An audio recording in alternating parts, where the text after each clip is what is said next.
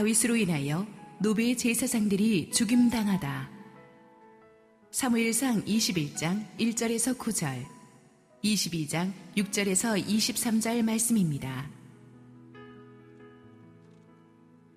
다윗이 노베 가서 제사장 아히멜렉에게 이르니 아히멜렉이 떨며 다윗을 영접하여 그에게 이르되 어찌하여 내가 홀로 있고 함께하는 자가 아무도 없느냐 하니 다윗이 제사장 아히멜렉에게 이르되 왕이 내게 일을 명령하고 이르시기를 내가 너를 보내는 것과 내게 명령한 일은 아무것도 사람에게 알리지 말라 하시기로 내가 나의 소년들을 이러이러한 곳으로 오라고 말하였나이다. 이제 당신의 수중에 무엇이 있나이까? 떡 다섯 덩이나 무엇이나 있는 대로 내 손에 주소서 하니 제사장이 다윗에게 대답하여 이르되 보통 떡은 내 수중에 없으나 거룩한 떡은 있나니 그 소년들이 여자를 가까이만 하지 아니하였으면 주리라 하는지라 다윗이 제사장에게 대답하여 이르되 우리가 참으로 3일 동안이나 여자를 가까이 하지 아니하였나이다. 내가 떠난 길이 보통 여행이라도 소년들의 그릇이 성결하겠거든. 하물며 오늘 그들의 그릇이 성결하지 아니하겠나이까 하매 제사장이 그 거룩한 떡을 주었으니 거기는 진설병 곧 여호와 앞에서 물려낸 떡밖에 없었음이라. 이 떡은 더운 떡을 드리는 날에 물려낸 것이더라. 그날에 사울의 신하 한 사람이 여호와 앞에 머물러 있었는데 그는 도액이라 이름하는 에돔 사람이요 사울의 목자장이었더라. 다윗이 아히멜렉에게 이르되 여기 당신의 수중에 창이나 칼이 없나이까? 왕의 일이 급함으로 내가 내 칼과 무기를 가지지 못하였나이다 하니 제사장이 이르되 내가 엘라 골짜기에서 죽인 블레셋 사람 골리앗의 칼이 보자기에 쌓여 에봇 뒤에 있으니 내가 그것을 가지려거든 가지라. 여기는 그것밖에 다른 것이 없느니라 하는지라. 다윗이 이르되 그 같은 것이 또 없나니 내게 주소서 하더라. 사울이 다윗과 그와 함께 있는 사람들이 나타났다 함을 들으니라. 그때에 사울이 기브와 높은 곳에서 손에 단창을 들고 에셀 나무 아래에 앉았고 모든 신하들은 그의 곁에 섰더니 사울이 곁에 선 신하들에게 이르되 너희 베냐민 사람들아 들으라 이세의 아들이 너희에게 각기 밭과 포도원을 주며 너희를 천부장 백부장을 삼겠느냐? 너희가 다 공모하여 나를 대적하며 내 아들이 이세 아들과 맹약하였으되 내게 고발하는 자가 하나도 없고 나를 위하여 슬퍼하거나 내 아들이 내 신하를 선동하여 오늘이라도 매복하였다가 나를 치려하는 것을 내게 알리는 자가 하나도 없도다 하니 그때에 에돔 사람 도액이 사울의 신하 중에 섰더니 대답하여 이르되 이세의 아들이 노베 와서 아이두베 아들 아이멜렉에게 이른 것을 내가 보았는데 아이멜렉이 그를 위하여 여호와께 묻고 그에게 음식도 주고 블레셋 사람 골리앗의 칼도 주더이다. 왕이 사람을 보내어 아이두베 아들 제사장 아이멜렉과 그의 아버지의 온 집, 곧 노베에 있는 제사장들을 부르매 그들이 다 왕께 이른지라. 사울이 이르되 너 아이두베 아들아 들으라. 대답하되 내 주여 내가 여기 있나이다.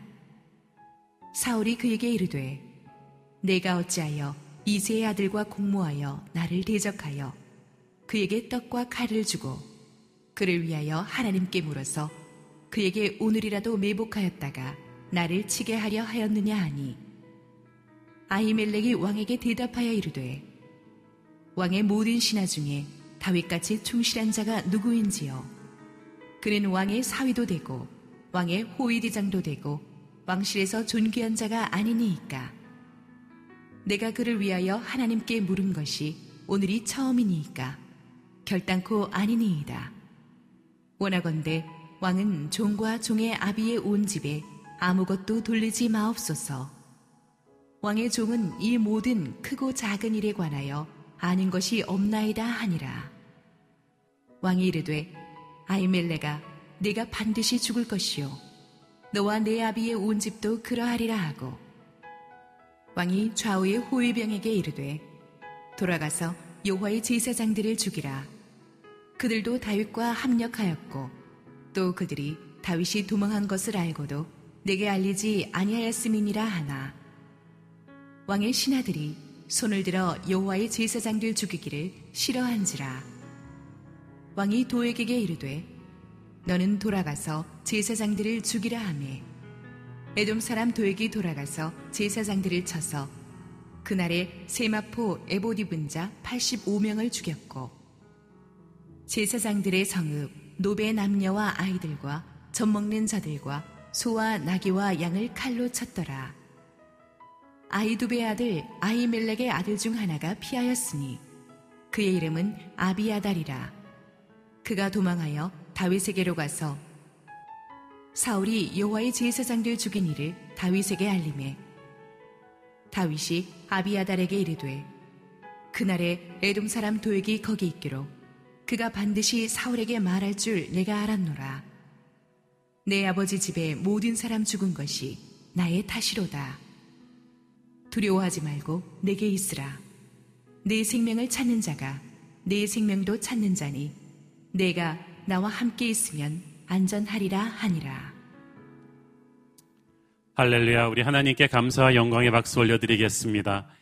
여러분, 어, 지금 실시간 온라인 생방송으로 동참하고 계신 우리 국내의 모든 우리 성도님들에게 하나님의 은혜와 축복과 기름 부으심이 넘치도록 임하기를 원합니다.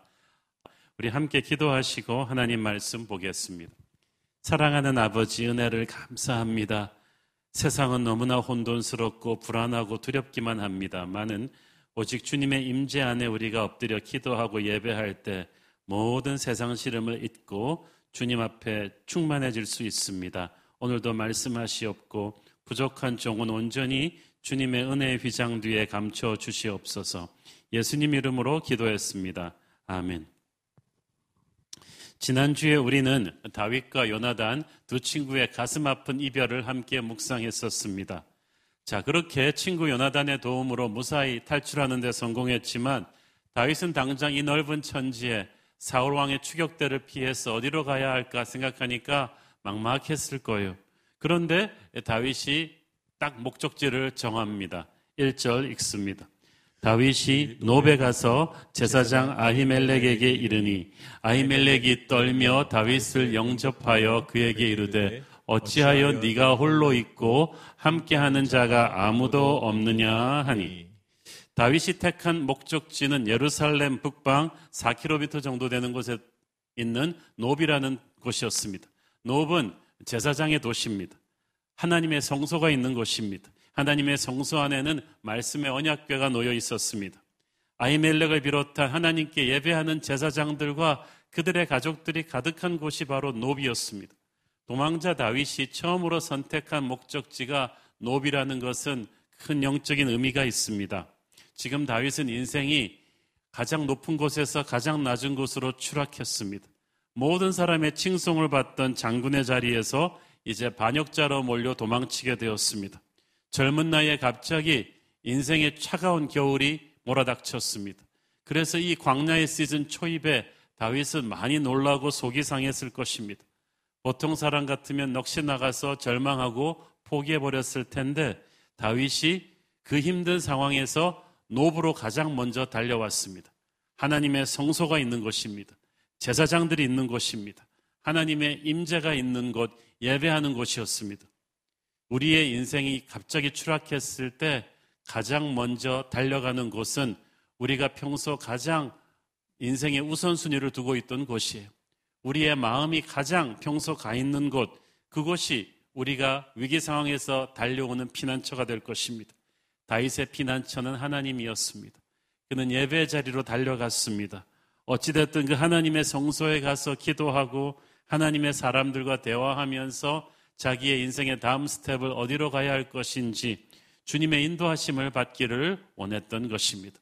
여러분의 인생도 갑자기 광야로 추락했을 때, 힘들고 어려워졌을 때 가장 먼저 예배의 자리로 달려가시길 바라고 하나님의 임재 앞으로 달려가시기를 바랍니다. 1절을 보니까 다윗을 맞이한 노베 제사장 아이멜렉은 떨면서 다윗을 영접했다고 되어 있습니다. 여기서 떨었다는 히브리어는 두려워하고 불안해했다는 뜻입니다. 왜냐하면 이 아이멜렉이 다윗을 보니까 너무나 그 행색이 초라해졌어요. 다윗은 이 나라 최고의 장군입니다. 그런데 이 너무나 초라한 행색으로 이렇게 피곤하고 지친 모습으로 나타나는 걸 보니까 어, 뭔가 사연이 있는 게 분명하단 말이에요. 아이멜렉은 아직 사울의 수배령이 떨어진 걸 모르고 있어요. 그렇지만 다윗과 사울 사이가 조금 안 좋다는 소문은 암암리에 듣고 있었는데 특히 다윗이 호위하는 병사 한 명 없이 홀로 왔다는 사실이 마음에 걸렸습니다. 혹시 사울 왕에게 미움을 사서 쫓겨있고 있는 건 아닐까? 그러면 수배령이 떨어진 정치범을 돕다가 나도 해를 받는 건 아닐까? 그런 생각을 했을 수도 있습니다. 아이멜렉이 자신을 의심에 찬 눈으로 지켜보는 것을 본 다윗은 먼저 선수를 쳤습니다. 2절 읽습니다. 다윗이 제사장 아히멜렉에게 이르되 왕이 내게 이를 명령하고 이르시기를 내가 너를 보내는 것과 네게 명령한 일은 아무것도 사람에게 알리지 말라 하시기로 내가 나의 소년들을 이러이러한 곳으로 오라고 말하였나이다. 이 다윗은 자기가 이런 초라한 몰골로 있는 것은 사울 왕의 밀명을 받아서 비밀 미션을 수행하기 때문이라고 거짓말을 합니다. 그래서 자신의 부하들과는 지정된 장소에서 따로 만나기로 했다고 또 둘러댑니다. 다윗이 이런 거짓말을 한 것은 아이멜렉에게 사실대로 말했다가는 사울 왕의 보복을 두려워해서 자기를 도와주지 않을 수도 있었기 때문이고 좀 더 심하면 자기를 신고할 수도 있잖아요. 그래서 잠시 거짓말로 상황을 모면하려 한 것인데 다윗의 이 거짓말로 인해서 이 아이멜렉과 제사장들은 나중에 아주 끔찍한 사울 왕의 보복을 당하게 되죠. 우리가 아무리 상황이 궁핍해도요, 하나님의 사람이 이렇게 거짓말로 상황을 빠져나가려고 하면 안 됩니다. 나중에 우리가 생각지도 못한 큰 피해를 다른 사람에게 끼칠 수가 있기 때문이죠. 이어서 다윗은 아이멜렉에게 뭐 먹을 것이 있으면 좀 달라고 말합니다. 요나단과 헤어지고 정신없이 도망쳐 오느라고 다윗은 뭐 끼니도 제대로 못 때우고 왔음이 분명합니다. 그러니까 장군의 체면이고 뭐고 어, 좀 먹을 것좀 달라고 부탁을 합니다. 4절 읽습니다. 제사장이 다윗에게 대답하여 이르되 보통 떡은 내 수중에 없으나 거룩한 떡은 인다니 그 소년들이 여자를 가까이만 하지 아니하였으면 주리라 하는지라. 자, 여기서 이 거룩한 떡은 이 진설병을 가리키는 것인데 그 성소의 상위에 그 여섯 개씩 두 줄로 진열한 빵입니다. 안식일마다 새 빵으로 교체되었습니다. 다윗이 먹을 것 좀 달라고 요청했을 때 아이멜렉에게 보통 빵은 없었고 새로운 빵으로 교체된 뒤 수거한 이 빵들만 남아 있었어요.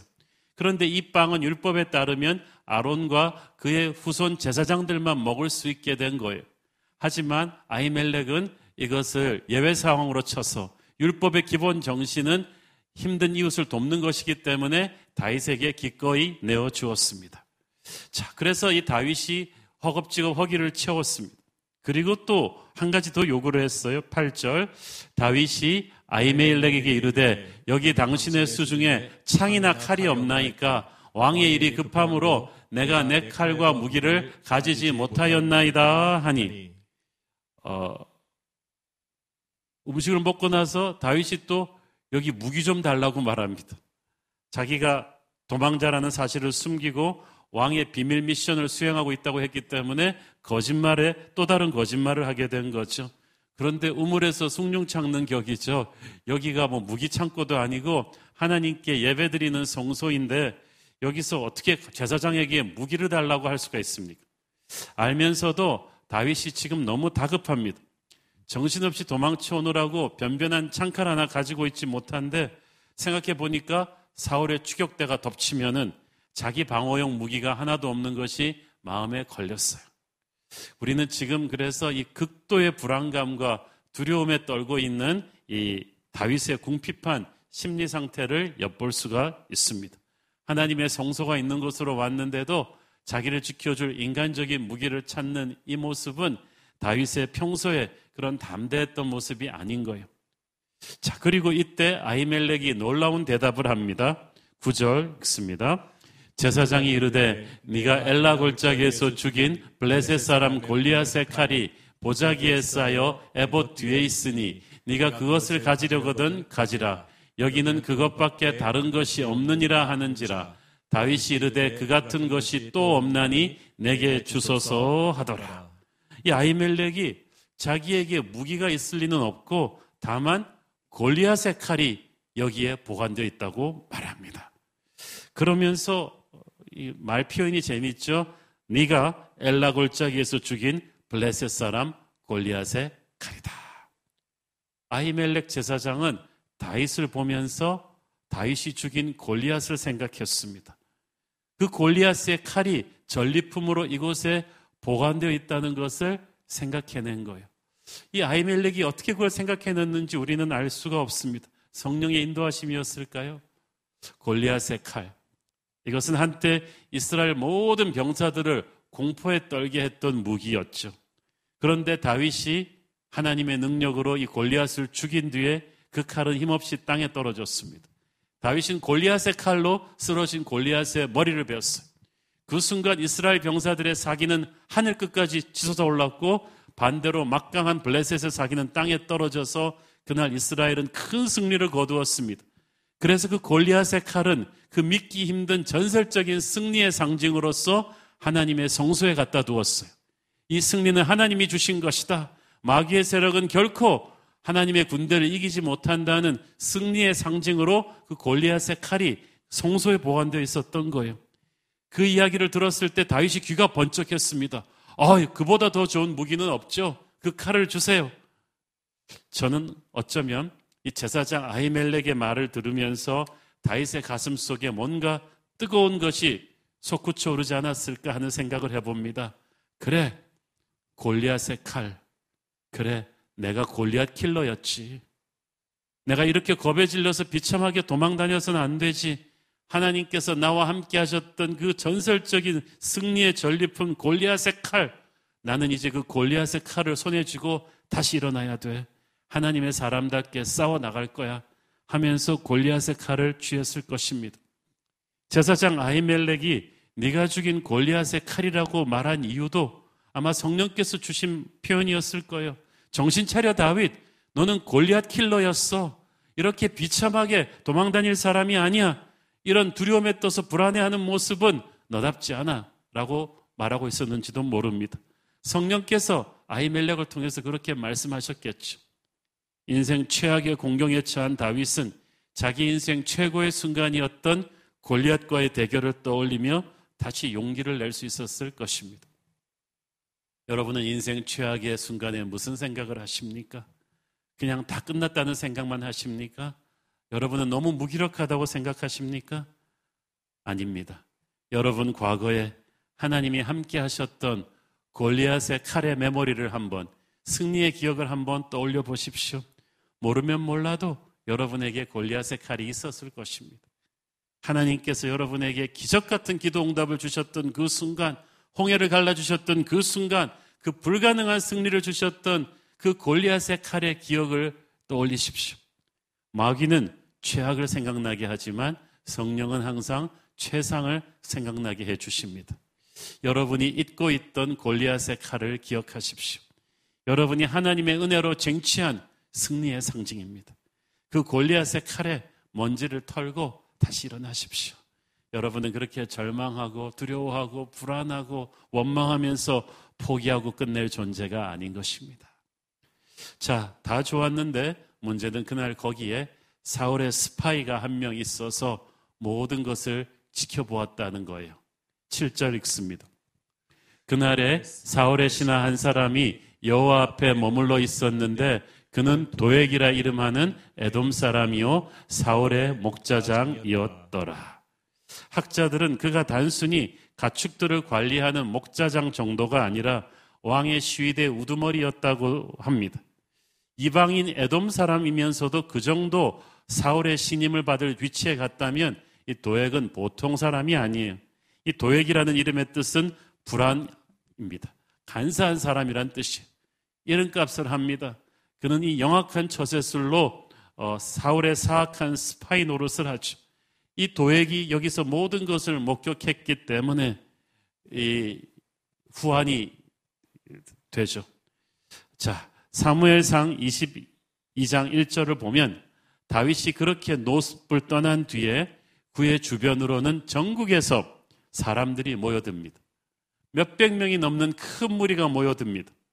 그러다 보니 다윗과 그 부하들의 존재가 사울의 귀에까지 알려지게 되었어요. 소문은 과장되기 마련이라서 사울은 다윗이 이제 혼자가 아니라 많은 무리들까지 거느리게 되었다는 사실에 굉장히 화가 났고 신경이 극도로 예민하게 곤두서게 되었습니다. 6절 읽습니다. 사울이 다윗과 그와 함께 있는 사람들이 나타났다 함을 들으니라. 그때 사울이 기부와 높은 곳에서 손에 단창을 들고 에셀나무 아래에 앉았고 모든 신하들은 그의 곁에 섰더니 사울이 자기 최측근 신하들을 소집해서 비상 강요 회의를 열었어요. 손에 단창을 들고 이 회의를 주재한 것을 봐서 지금 사울은 엄청난 피바람을 일으킬 준비를 하고 있는 거예요. 살벌해요. 그리고 말합니다. 7절. 사울이 곁에 선 신하들에게 이르되 너희 베냐민 사람들아 들으라. 이세의 아들이 너희에게 각기 밭과 포도원을 주며 너희를 천부장, 백부장을 삼겠느냐? 자, 먼저 중요한 것은 우리는 너희 베냐민 사람들아 들으라고 했다는 거예요.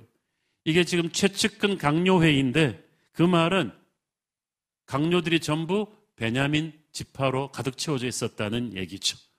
그래서 그 혈연에 의지해서 신하들에게 호소하는 거예요. 우리 베냐민 사람들아! 요즘 우리나라 식으로 바꾸자면 우리 경상도 사람들끼리 뭉쳐야 돼. 우리 전라도 사람들끼리 뭉쳐야 돼. 우리 충청도 사람들끼리 뭉쳐야 돼. 이런 거와 똑같은 거예요. 최측근 신하들을 베냐민 지파 사람들로 구성했다는 것은 굉장히 사울이 정치 편향적인 인사를 했다는 거예요. 어, 이스라엘 열두 지파는 각 지파별로 분야별로 뛰어난 인물들이 많았습니다. 예를 들어 스불론 지파 출신들은 뛰어난 비즈니스맨들이 많았고 가시나 문하세는 뛰어난 군인들이 많았고 아셀 지파는 농업의 전문가들이 많았어요. 나라를 경영하자면 이렇게 분야별로 뛰어난 인재를 지파를 상관하지 않고 탕평책을 펴야죠. 골고루 등용했어야 되는데 사울은 자기와 같은 베냐민 지파 출신들로만 주요 강요들을 다 채웠어요. 나라가 제대로 굴러갈 리가 있겠습니까? 하나님께서 열두 지파 중에서 가장 작은 베냐민 지파 출신의 사울을 왕으로 세우신 이유가 뭐겠어요? 이 고질적인 지파 간의 세력 다툼을 넘어서 이스라엘 전체를 어우르는 지도자가 되라는 것이었습니다. 그런데 사울은 안타깝게도 오직 자기가 나온 자기를 탄생시킨 베냐민 지파 사람들로만 정부 요직을 독식하게 하는 전형적인 이 측근 정치를 고집했어요. 그 무엇이 옳고 그러냐보다 네 편, 내 편을 확실하게 가르면서 추종자들만 데리고 정치를 한 거예요. 최고 권력자부터 그러다 보니까 나라가 서로 편가르기를 하고 분열될 수밖에 없었어요. 그리고 사울이 어떻게 신하들의 충성심을 얻어냈나요? 이 7절에 보면 알 수가 있지만은 이 포도원과 밭을 줬어요. 천부장과 또 백부장을 삼았어요. 그러니까 돈과 지위로 그들의 충성심을 얻어낸 거죠. 그러면서 다른 지파인 다윗이 만약에 왕이 되면 내가 너희들한테 해주는 것 같이 해주겠느냐 하면서 말하는 거예요. 정말 치사한 세상적인 리더십의 극치입니다. 돈과 벼슬로 얻어낸 이런 모래알 충성심을 어디다 쓰겠습니까? 다윗을 얼마나 지금 사울이 의식하고 있는지 알 수가 있죠. 그는 자신의 베냐민 지파로만 강요들을 다 채워놓고도 그 중에서도 혹시 다윗을 편드는 사람이 없을지 의심하고 있는 거예요. 지금 자기에게는 온 나라의 군권이 쥐어져 있는데도 다윗은 얼마 되지 않은 추종자들과 함께 외롭게 도망가고 있는 신세인데도 다윗이 두려워요. 신하들 중에 혹시 다윗 편이 없는가 주시하고 있는 거예요. 이런 지나친 과민 반응은 오히려 상대를 더 크게 만들어 주게 됩니다. 사울이 지나치게 다윗을 의식하는 것이 오히려 다윗의 입지를 더 강화시켜 준 거예요. 사울의 피해 의식은 8절에서 더 극렬하게 드러납니다. 8절 읽습니다. 너희가 다 공모하여 나를 대적하며 내 아들이 이세 아들과 맹약하였으되 내게 고발하는 자가 하나도 없고 나를 위하여 슬퍼하거나 내 아들이 내 신하를 선동하여 오늘이라도 매복하였다가 나를 치려하는 것을 내게 알리는 자가 하나도 없도다 하니 사울은 신하들이 모두 공모해서 자신을 대적해서 음모를 꾸몄다고 생각했습니다. 사실이 아니죠. 또 자기 아들 요나단이 다윗과 공모해서 자신을 몰아내려고 맹약을 맺었다고 오해했어요. 아들까지 역적이라는 거예요. 다윗과 요나단이 맺은 맹약은 사울을 몰아내자는 쿠데타 음모가 아니라 친구끼리 하는 우정의 약속이었는데 사울은 마치 그것을 자기를 대적하는 음모인 것처럼 말합니다. 그리고 왜 그 이야기를 아무도 나에게 와서 고발하지 않느냐. 이런 나쁜 위정자일수록 나라를 자꾸 서로 고발하게 만들고 서로 편가르기를 하게 하죠. 그러면서 서로 의심하게 합니다. 너희들도 다 한 통속이 아니냐 하면서 신하들을 다그칩니다. 마치 말년의 궁예가 관심법으로 막 신하들의 충성을 의심하면서 다그친 것과 똑같아요. 다윗은 광야에서 외롭게 도망가고 있는 빈털터리 사람이지만 하나님이 광야의 다윗에게 사람들을 많이 붙여주셨어요. 그들이 별 볼 일 없는 사람들 같아 보였지만 나중에 이스라엘 왕국의 훌륭한 기둥들이 되잖아요. 그러나 사울은 힘이 있으니까 돈과 명예와 벼슬로 사람들을 끌어모았습니다. 그래 놓고도 항상 의심해요. 자기의 고향 베냐민 사람들로만 요직을 가득 채워놓고도 그들을 믿지 못했어요. 자, 섬김받기 위해서 몸부림치는 지도자 사울. 부하들을 믿지 못하는 사울을 비해서 다윗은 볼품없는 부하들을 정성껏 섬기셨습니다. 예수님께서 그러셨죠. 예수님은 이렇게 무너지기 잘하는 우리를 의심하지 않으시고 끝까지 믿어주셨습니다. 우리를 위해 생명을 주셨습니다. 우리도 서로 믿으라고 하셨어요. 서로 사랑하라고 하셨어요. 주님의 몸된 교회는 그런 겸손과 사랑의 리더십으로 다스려야 돼요.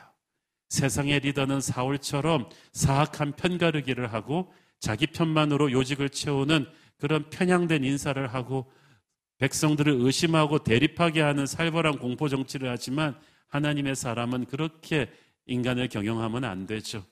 우리는 믿어줘야 되고요. 서로 사랑하게 만들어야 돼요.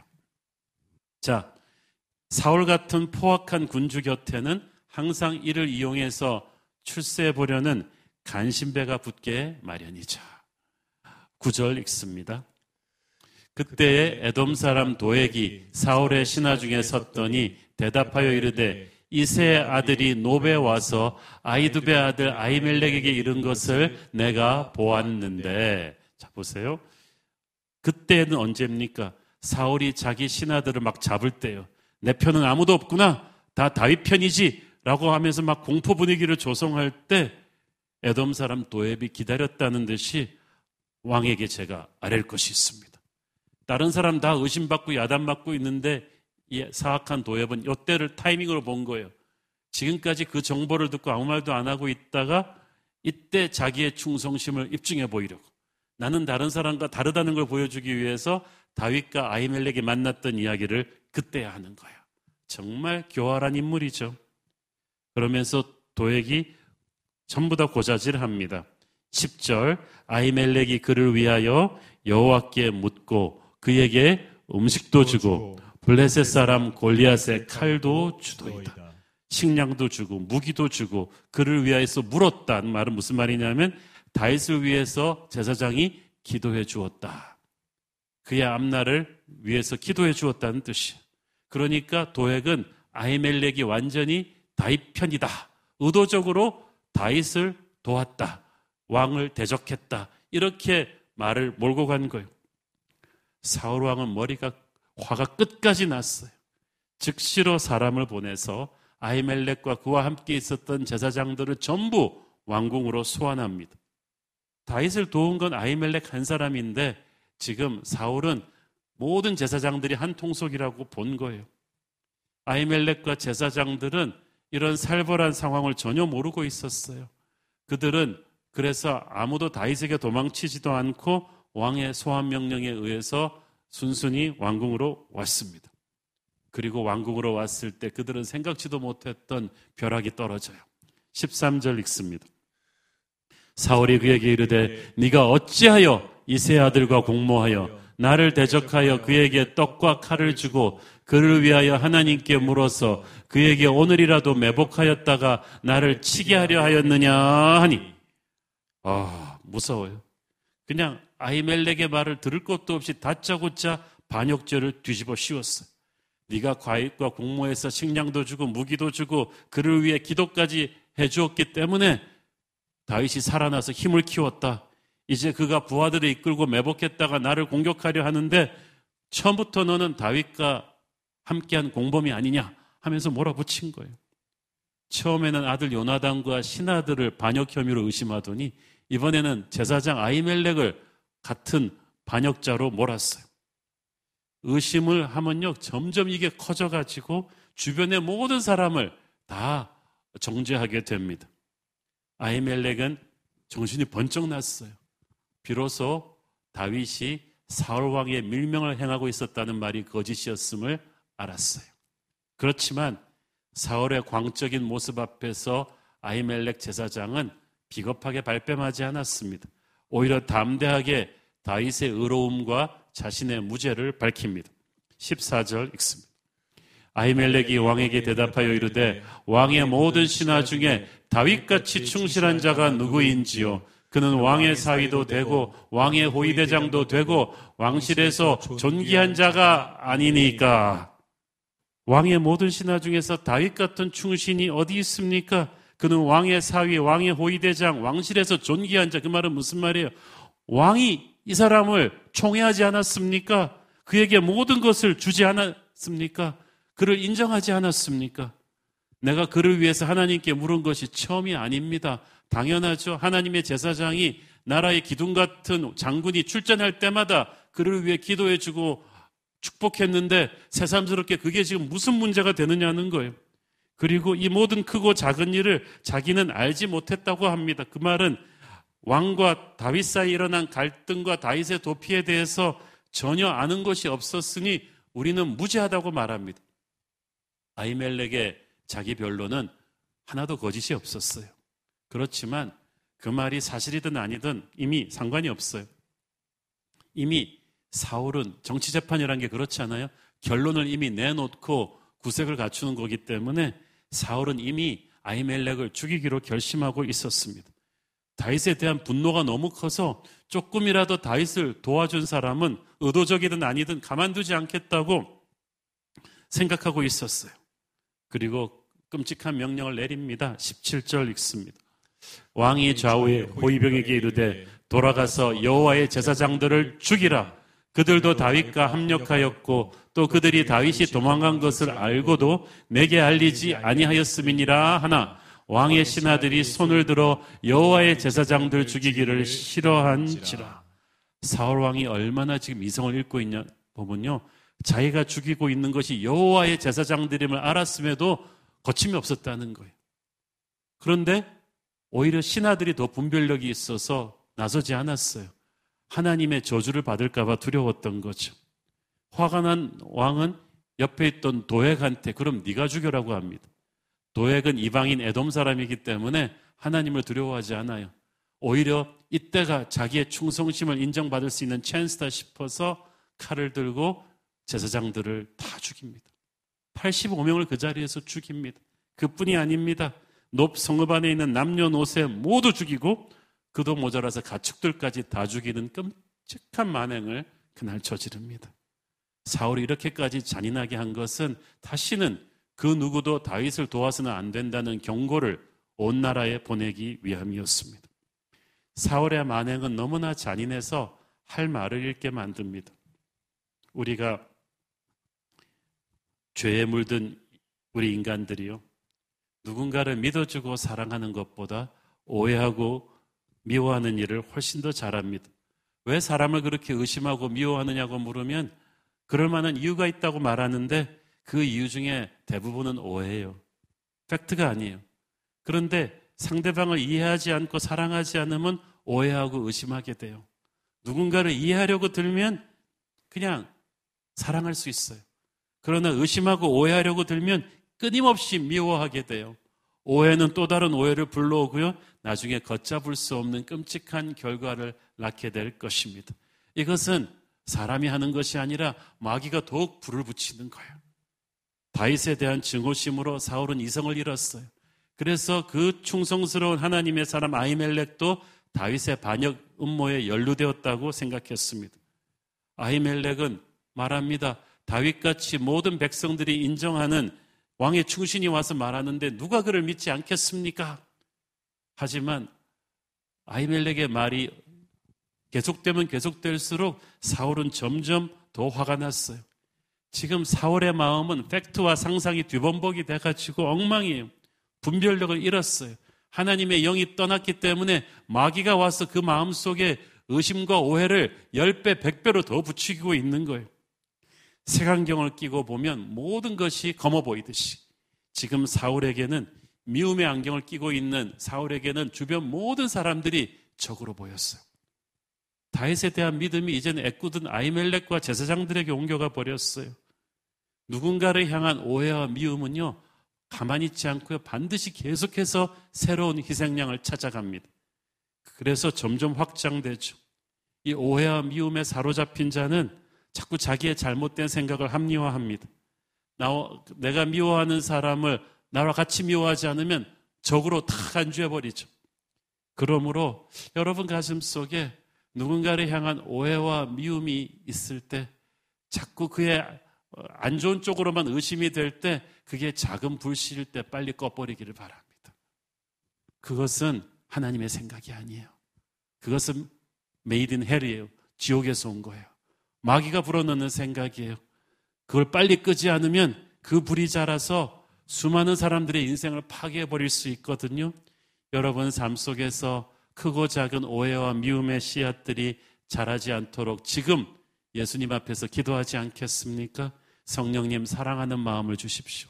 그 사람을 오해하고 의심하지 않게 하여 주시옵소서 그렇게 할 때 성령께서 마귀를 쫓아내시고 여러분 마음속에 있는 오해와 미움의 불씨를 꺼버릴 것입니다.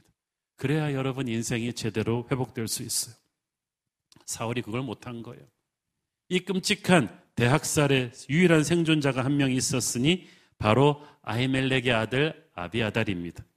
그는 간신히 목숨을 건져 도망쳐서 다윗에게로 달려갔습니다. 그래서 그 앞에 통곡하고 엎드려 울면서 이 끔찍한 학살의 전말을 고했습니다.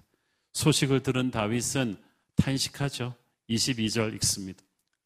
다윗이 아비아들에게 이르되 그날에 에돔 사람 도액이 거기 있기로 그가 반드시 사울에게 말할 줄을 내가 알았노라. 네 아버지 집에 모든 사람 죽은 것이 나의 탓이로다. 나의 탓이 나의 책임이다. 다윗은 그래도 회개가 확실한 사람이야. 다윗은 자기가 아이멜렉에게 거짓말을 해서 그의 도움을 받았기 때문에 이 사단이 난 것을 알았습니다. 다윗이 도움을 받더라도 정직하게 자초지종을 말했더라면 아이멜렉은 사울의 소환에 불응하고 제사장들과 함께 도망쳐서 목숨을 구할 수 있었을지도 모릅니다. 그러나 다윗이 거짓말을 했기 때문에 사울 왕의 밀명을 받고 움직이고 있다고 거짓말을 했기 때문에 아이멜렉과 제사장들은 아무 의심도 없이 사울에게 갔다가 이 변을 당한 거거든요. 하나님의 사람 다윗의 인생에 있어서 이것은 잊을 수 없는 큰 실수입니다. 우리도 이런 실수할 때가 있어요. 인생이 다급하다 보면 살기 위해서 거짓말을 했는데 그래서 나는 살았는데 이로 인해서 다른 사람들에게 엄청난 피해가 갈 수도 있단 말이에요. 하나님은 진리의 영이신데 마귀는 거짓의 영이거든요.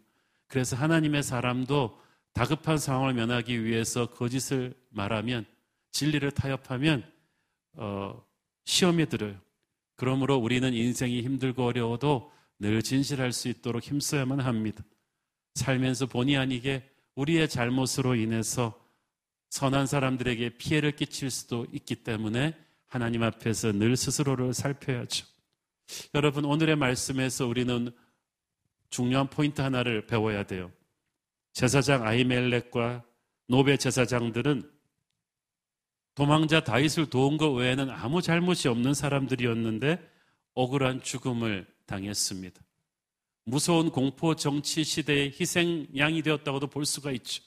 왕이 백성들을 따뜻하게 품는 것이 아니라 자기 사람들로 측근 정치를 하고 니편 네 내편 편가르기를 하면서 백성들을 분열시키는 무서운 시대였어요. 시기심과 증오에 사로잡힌 사울 왕의 칼날이 어디로 떨어지지도 못하는 모르는 그 무서운 시대의 희생양이었죠. 게다가 살기 위해서 본의 아니게 잠시 거짓을 말한 다윗의 잘못도 한몫했습니다. 이 모든 잘못을 대신 지고 무죄한 제사장들의 피가 흘렀어요.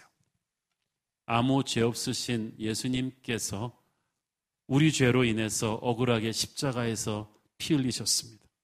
예수님 당시에도 어둡고 부패한 세상 정치 체제가 주님을 불법 재판으로 몰았고요. 죽음으로 몰았잖아요. 우리의 거짓과 악함으로 인해서 그가 맞으시고 죽임 당하셨습니다. 그래서 우리가 사함을 받았습니다. 우리가 사는 이 악한 세상에 도끼를 제거하는 유일한 방법은 예수님의 십자가의 보혈입니다. 오늘날 우리는 사울왕 시대 못지않은 악하고 부패한 세상 속에 살고 있습니다. 힘 가진 위정자들의 이 모습은 어쩌면 그때나 지금이나 하나도 달라진 게 없어요.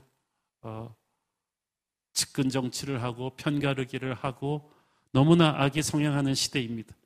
그러나 하나님께서는 우리가 그런 세상 한가운데 살도록 하셨습니다.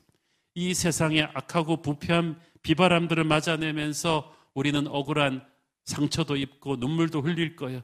그럼에도 불구하고 하나님께서는 우리가 세상을 위해서 중보하기를 원하십니다. 이 세상을 위해서 우리가 중보하고 썩어지고 녹아질 때 우리를 통해서 주님의 보혈이 이 땅 곳곳에 흘러 들어가서 이 땅을 치유할 줄로 믿습니다. 기도하는 저와 여러분, 예수님의 사람들이 이 세상의 유일한 소망이 될 줄로 믿습니다. 기도하겠습니다.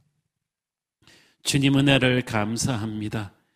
어, 예나 지금이나 너무나 힘들고 악하고 부패한 세상 한가운데 우리는 살고 있지만 우리는 주님의 십자가의 보혈을 이 땅에 흘려보내는 귀한 하나님의 도구가 될 줄로 믿습니다. 축복의 통로가 될 줄로 믿습니다. 주님, 우리를 통하여 이 민족을 치유하시옵소서.